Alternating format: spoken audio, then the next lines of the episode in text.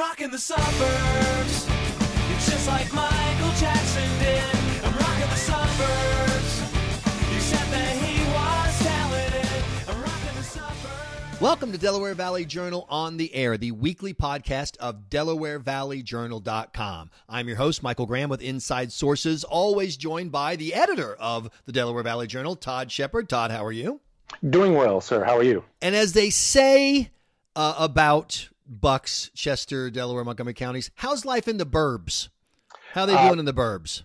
It's a burberific, I guess, is the, the phrase. Well, the reason I Uh, ask is because we had an interesting op-ed from Chris Stigall, a local uh, talk host at AM 990, uh, headlined, Can We Just Be Honest About the Philly Suburbs? And it's about an interesting divide in the debate over coronavirus, reopening businesses, and how society's dealing with it. What was, uh, what was Chris's premise?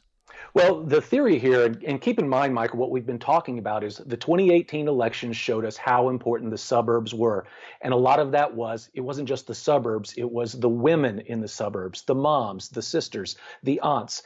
And what Stigall is saying is, that group of people is naturally a little bit more cautious. So they are the ones driving uh, the continued public support behind all of the closure orders. Uh, they're the ones that are more cautious out of the rest of society. Okay, let me uh, quote from his uh, piece, and he's actually quoting one of his uh, callers. Quote, there's no greater tyrant than the white suburban soccer mom. They move out of the cities, and as long as they've got bike paths, Whole Foods, and SUVs, everyone else can burn in hell. And while that may be overstating the case somewhat, it is the case that uh, whether they were known as soccer moms back in the 1990s or after 9 11 security moms, that the, the political class are very focused on the attitudes of college educated, affluent white women who tend to live in places like Bucks, Chester, Delaware, and Montgomery counties. Well, of course. And I think, look, if you sort of look at this through the lens of, I'm, I'm sorry to keep backpedaling to other elections, but 2016, the historic moment, Hillary Clinton becomes the, the first presidential nominee of a major political party, first female nominee. And you know there there was this drive that finally we're going to be the person who's sitting behind the resolute desk. That's what women were saying. But when you look at it, no matter how suburban women may feel about what Stigall has written here, the truth is what he's really saying is they are in the driver's seat. They are the ones that are essentially making the most dominant and the most forceful decisions in our society. So in a way, I'm sure it doesn't feel like a compliment. I think some of them might ought to think of it as a compliment. I really do. And there's one last thing I want to add, which is uh, he uh, quotes a friend of his who notes that there was a time when the suburbs were a place where cultures mixed, that you had people moving into the suburbs from rural areas, who, people who hunted. And then you had people moving to the suburbs from the city, you know, people who knew city life, and so you you would might be from a family that was three generations of you know agriculture workers next to a family of three generations of people who worked in white collar jobs, and she kind of mixed and blended. Now he argues, or his his friend argues that you have this kind of single monochromatic in many senses of the word culture where there's less familiarity with uh, with how the other half lives, the other half who are bearing more of the brunt of the uh, economic shutdown. Speaking of the shutdown, whew, terrible jobless numbers uh, came out on Friday of this week. Just terrible. Well, and we've been tracking the jobless numbers in SEPA, and of course, the, we're not adjusting these on a per capita basis, but obviously, uh, the four collar counties have had, uh, you know, many times higher a rate of unemployment that we're seeing when the state is actually able to break that out by county. So, um, it, look, that's one of the reasons why um, the people that want to get back to work are so frustrated, um, but also because so many of the coronavirus confirmed cases are in that part of, of the state. That's also why it looks like they're, it's going to take a really long time before they're able to move to yellow. And we know now from an AP report that a lot of counties out around Pittsburgh are soon to be announced to be moving to yellow soon. And I think that highlights once again that divide of you have people Right. who live in rural areas where they literally have no measurable consequences of the coronavirus. They may have quote cases, which uh, you're, you're the real journalist here, Todd. I just pretend to be one on a podcast. I am so frustrated by the media's use of the phrase cases when what they mean are positive uh, test results. Because as we keep talking about, one of the dangers from coronavirus is that you can have it and never have any symptoms, and so you're walking around, you're non asymptomatic, and you're uh, and you're infecting other people, but you don't have a you know like when people use whatever you know case of the measles, case, case of the Mondays, you know you're fi- you're fine. And so you have counties where they may have had a hundred cases, but they've only had one hospitalization and no fatalities. And so for them, there's no evidence of the damage that coronavirus is doing. And they can't figure out why they have to be in lockdown because Pittsburgh and Philadelphia have a far greater problem with actual outcomes from the virus everything you've said is true. I would add to that another concern that you're starting to hear from more uh, smaller officials. I haven't really heard this so much from the administration, the Wolf administration yet, but the, the bigger concern here is uh, new cases are, are really just new confirmations, and it doesn't tell you anything about when the onset was. So when you hear the media say, well, the state has 856 new cases today, um, it doesn't necessarily mean that the people got it yesterday, but I think that's sometimes the implication, or it's easy for people to think that way. And this has a lot of local government officials uh, perplexed uh, because obviously, if, if those infections happened a month ago, then maybe the county is way ahead of where they need to be to get the reopening going. And speaking of the reopening, there's some uh, frustration in the Delaware Valley with some counties because they believe that they have an actual pragmatic impact on their community from coronavirus that would allow them to reopen businesses to enter the yellow phase of this red, yellow, green system. One set of numbers is holding them back, sometimes from literally a single building or two, and it's the nursing home numbers. Uh, what are these counties asking to do, and how did the uh, chair of Montgomery County respond? Well, here we're talking about uh, the this, the metric that has been established by the Wolf administration. If you're going to move out of the red phase lockdown into yellow, which is sort of a hybrid, then you have to show that your case, the rate at which you are uh, confirming infections every day, is at 50 people per 100,000 of the county over, and that that 50 people has to last for two weeks. And that's a really tough benchmark. So what what Delaware and Bucks County are saying is, look, right now it's our nursing homes. We have so many infections there, and the infection confirmations continue to come from there. That if we stay on this pace, we will never be able to progress from red to yellow.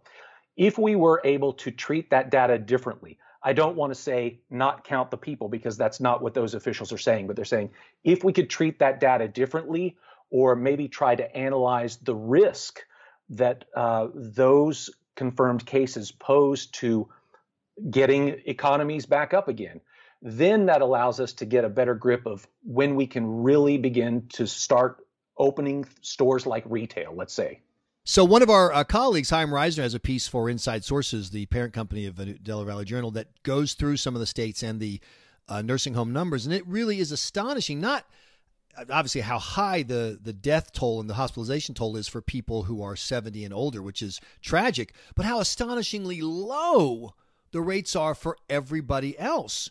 You're talking about one case in 3,666 people for people under 60 in a state like Massachusetts, which is the third hardest hit state in the country. In New Hampshire, out of the entire population of the state that's 60 and under, they've only had five cases. And so you can see why people who want the economy to open up are trying to get political leaders to focus on the fact that it's not diminishing the deaths of at nursing homes to point out that the deaths are if not exclusive, almost overwhelmingly at these facilities. And the and the the upside of that tragic news is there's one group of people who you can provide a lot of protection to, and you'll immediately mitigate the worst outcomes.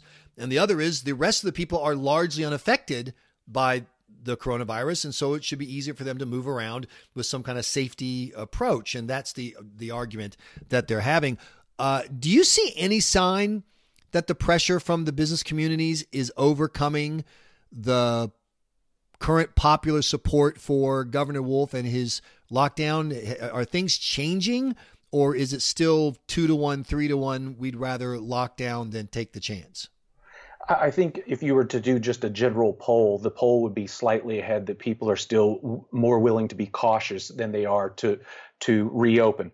However, let's let's look at it from the standpoint. I think a lot of people look at the the reopen versus lockdown question as a red versus blue. Like if you want to reopen, that means you must be pro Trump and Republican, and if you're locked down, you must be blue. That that's not exactly right, and we see that from the stories we did this week because the Bucks County and the Delaware County request came from county commission boards that are majority Democrats. So it was Democrats that were saying, look, if we if we treat this nursing home data differently, again, as you said, we don't want to minimize those deaths at all, then you know that's that gives us the the risk knowledge we need to be able to proceed. So I think the thing is to, is to not look at it through a, a Trump versus blue lens. And I would say that because you have those two counties that are Democrat majority on the board, it that does show some impetus and that will make a difference to the way the governor thinks about this.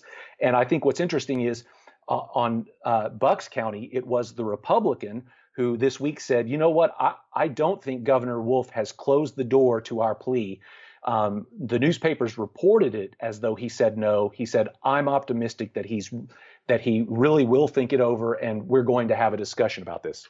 In fact, we have some audio of uh, a conversation about how the folks in Bucks County feel about the notion that they're diminishing the value of nursing home residents. Isn't that right? Yeah, this is uh, the commission chairwoman, Diane Ellis Marseglia, uh, and she was uh, given some quotes by her counterpart from Montgomery County, and this is how she responded when she heard that.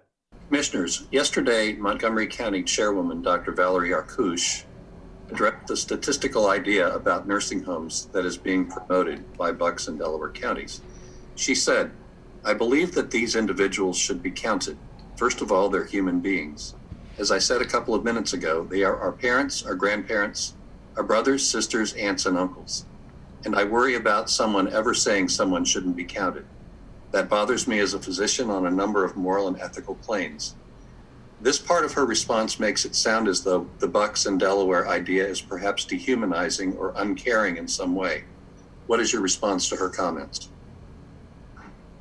Well, it wasn't a very nice thing to say because it does infer that. And as one who has a mother in a nursing home and in a county nursing home, I'm offended. Um, and I let my colleagues speak to that, but I have to tell you that it isn't that we don't care.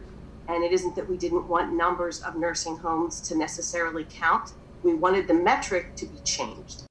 And while the schools are still shut down, and by the way, horrifying comments from the Secretary of Education that Pennsylvania may not have public schools open in the fall, they were still handing out uh, grades, at least on governors. Is that right, Todd? Yeah, well, we did a story earlier in the week uh, about a free market group. Let me just put it this way Art Laffer of the historic, uh, famous, or infamous Laffer curve, however you want to look at it. Uh, the, his group uh, put out a, a, grading yes of governors all across the nation. Governor Tom Wolf, uh, one of those getting an F by this group. Only four governors did. Uh, that also includes Governor Phil Murphy just across the river. But uh, here's one other person that would probably give Governor Wolf an F. That would be State Representative Steve Barrar of Delaware County. Todd, that is one of the best podcast segues ever. And so our own Todd Shepard caught up with State Representative Steve Barrar. State Representative Steve Barrar, thanks so much for joining us on the Delaware Valley Journal. I know you've been a busy guy in the last month. Uh, thanks so much for joining us. Yes, this has been one of the craziest times in, in my 24 years in the legislature that I can ever remember. I actually announced my retirement um, about six months ago, and it actually has me um, thinking again whether I should or or shouldn't. But my wife would shoot me twice at least if I um, decided to jump back into this race. Well, let's try to keep the casualties or, or the injuries to a minimum uh, on the podcast. But so I'm okay. uh, first of all, I'm kind of wondering, uh, you know, if we go back a couple of weeks, there was a massive rally outside the state capitol, estimated crowd of 2,000 people. Um, Republicans, uh, you know, tried to override the, the governor's emergency orders. He vetoes. Um, and and then this week we get a unanimous vote out of the General Assembly to to get the governor back on track with with the right to know law and so forth. So, it, from a partisan angle, it seems like it's been a little bit of back and forth. I'm wondering if you can just sort of sum up the political, maybe the partisan mood inside the Capitol these days. Well, it's a very competitive um, mood right now. If you were to um, get in the middle of all this, there's a lot of fighting going on between the two parties. Some of it is jockeying for, for position. We probably have one of the most important elections coming up in in decades and and I really think it will change which direction this this government will go, and and and it, it will affect a lot of the rights of people. So of course, you know, both sides are fighting, and you know, this this virus you could say came along at the worst possible time, or for the opposition, you'd say came along at the best possible time. And and during a crisis, there's always you know the opportunity to shine and show how um, how good your agenda is, and and then there's also an opportunity to point out how bad other people's agenda are, and um, you know, so so we're we're in that position right now where you know everything it seems like we're doing is is being you know um, they're attempting to say that we we have blood on our hands and and that we are doing you know everything wrong and of course, we're pointing at the Democrats saying, pointing out their the shortcomings of their policies, and also the governor. They've, I, in my opinion, they've followed the governor almost blindlessly until now. Now they're starting to hear it from the people. The people have woken up to they see an infringement upon their rights. And and I knew this at the beginning that that we were going to see a very short-lived um, stay at home because Americans are independent people and they're not going to allow government to say, hey, you have to go in your house for two months and don't come out. We don't want to see your face again. And Well- and we're seeing that now. Well, let me ask about uh, growing government or, or government being uh, the, the face of this because this week the governor announced a coronavirus civilian corps that would tackle this. And part of the, when he announced it, he said uh, the legislature was sort of really already on board and they didn't even, they may not even have to okay it. What was your response when you heard this news or, or heard those remarks from the governor? Well, I we had a chairman's meeting um, with the majority leader um, just a, an hour ago, which is a great time to do this. Okay, we asked him. We said, "Did you guys give consent to the governor?" And they said, "Absolutely not on this." And they said, "There is no way because I'm telling you, our caucus will not sign on to this. Um, first of all, we have a hiring freeze, and the governor doesn't explain." In his press conference or anything how he's going to pay for this. And we're we're going to we have we're faced with one of the toughest budgets that we've seen probably since the 2009 recession. And all of a sudden we're going to put a corps of of citizens out there that we're going to pay and and to give them health care benefits and everything else on top of what a, an employee would get. I don't see how it's possible. Plus i see this as an incredible infringement upon our rights as Americans. We don't we don't want to be followed. We don't want somebody tracking us and going, you know, all right, I want to know everybody you talked to today, everybody you touched, and where you went. And and and I can tell you, there's uh, if you could see my Facebook feed and and the things people are saying to me, um, they are screaming at right now about too much government interference and control their life and they they want to go back to normal. We were in a good place two months ago, and we had an economy that was roaring. We were all looking at, at a great summer, summer vacations, and things like that. And now we're being told, you know, all that's on hold for for at least a year from now before we can go back to normal. And I and I, I think we're seeing um, a, a kind of a rebellion. And you know what the worst part is through this whole thing is that the governor has not talked to us. The governor has not communicated with the General Assembly hardly at all, except through, and, and this is the problem. I think our governor, and I said it to you before, our governor is out of touch. Okay. He, he, he, I said maybe, maybe what we need to do is a hundred of us, of us legislators need to drive up to Wolf Mountain where he lives because he's certainly not in the capital anywhere to be found Okay, and go up there and demand that he come out and talk to us. And Let me- um, you know, we may just do that. Let me jump in really quickly because in, in terms of getting back to normal, the governor's laid out this plan. The the every you know mo- nearly everybody's in red. Then they would progress to yellow. Commissioners from your county have said, look, if we looked at the data a little bit differently, and if we sort of set nursing home uh, statistics to the side, this doesn't mean don't count them, but if we just looked at them differently. Um, and, and counted what's going on in the rest of the community separately, then we might be able to get to yellow early and that w- yellow earlier, and that would allow us to start to get businesses going again. Um, what are your thoughts Right. about that plan? I, I I like the plan a lot. Actually, we talked about it several weeks ago about taking the, the, the most vulnerable population out of the statistics, do them as a separate um, stat. And because if you look at the average age of death in the state of Pennsylvania is 79 years old. It's not a good thing because you know what we we we love our senior citizens, and but we've seen this go through the nursing homes in such a big way in the state of Pennsylvania. Then we find out the revelation that the Secretary of Health that that she had sent the directive early on in this in this um, um, pandemic was to send corona sick people from that are being discharged from the hospital back to the nursing home where they came from. The same exact policy that has Governor Cuomo in so much trouble up in New York. We have had 69% of the deaths in the state of Pennsylvania have been in nursing home, long-term care facilities, um, assisted care facilities, and places where our most vulnerable population are. We haven't had this kind of of, of fatalities in our prison system. We've had two two fatalities in in the in the correctional um, institutes around the state, but we haven't. But we've seen devastation go through our senior population. Why did the, the state treat one group different than the other? So yes, this has to. These numbers have to mean something, and we we need to get the Secretary of Health and and the governor to take a look at them and say we should separate them because the people that are in our nursing homes aren't going to go to a mall. They're not going to go out to a hairdresser. They're not going to go out the way I would or or my children would on on a Friday night and go to a bar, restaurant, or something like that. So so our most vulnerable population, where we see the worst cases, okay, we can isolate them easily and and begin to open our counties back up.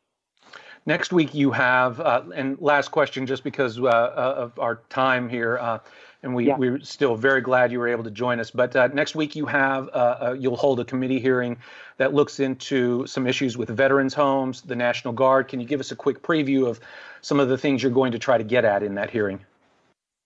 Well, we want to look at. We've had one of our veteran centers um, in the southeast, out of Spring City, has had quite a few fatalities. I think it's 22, if if I'm not mistaken.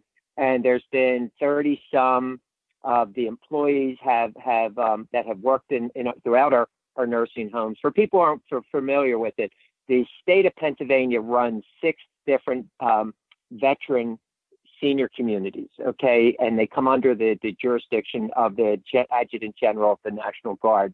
They're not federally controlled; they're state controlled, and so we've had um, quite a bad breakout there. The general has agreed to come and um, give us some information about what he feels causing it, what, and how we can handle it and manage it from this point. So we're we're very concerned with um, with what's happening there, especially the fact that they've had 30 some employees and we're losing. You know, I, I I think what are some of our most valued citizens are veterans, and um, hopefully we'll get to the bottom of that. Uh, last thing, Representative, if you do decide to go back on your pledge of retirement, that's news we'd like you to break with Delaware Valley Journal. Can we get an agreement on that? Well, the news will probably be that my wife will be arrested for assault first, and then that that will that will be the the subtitle will be because husband decides to run for office again.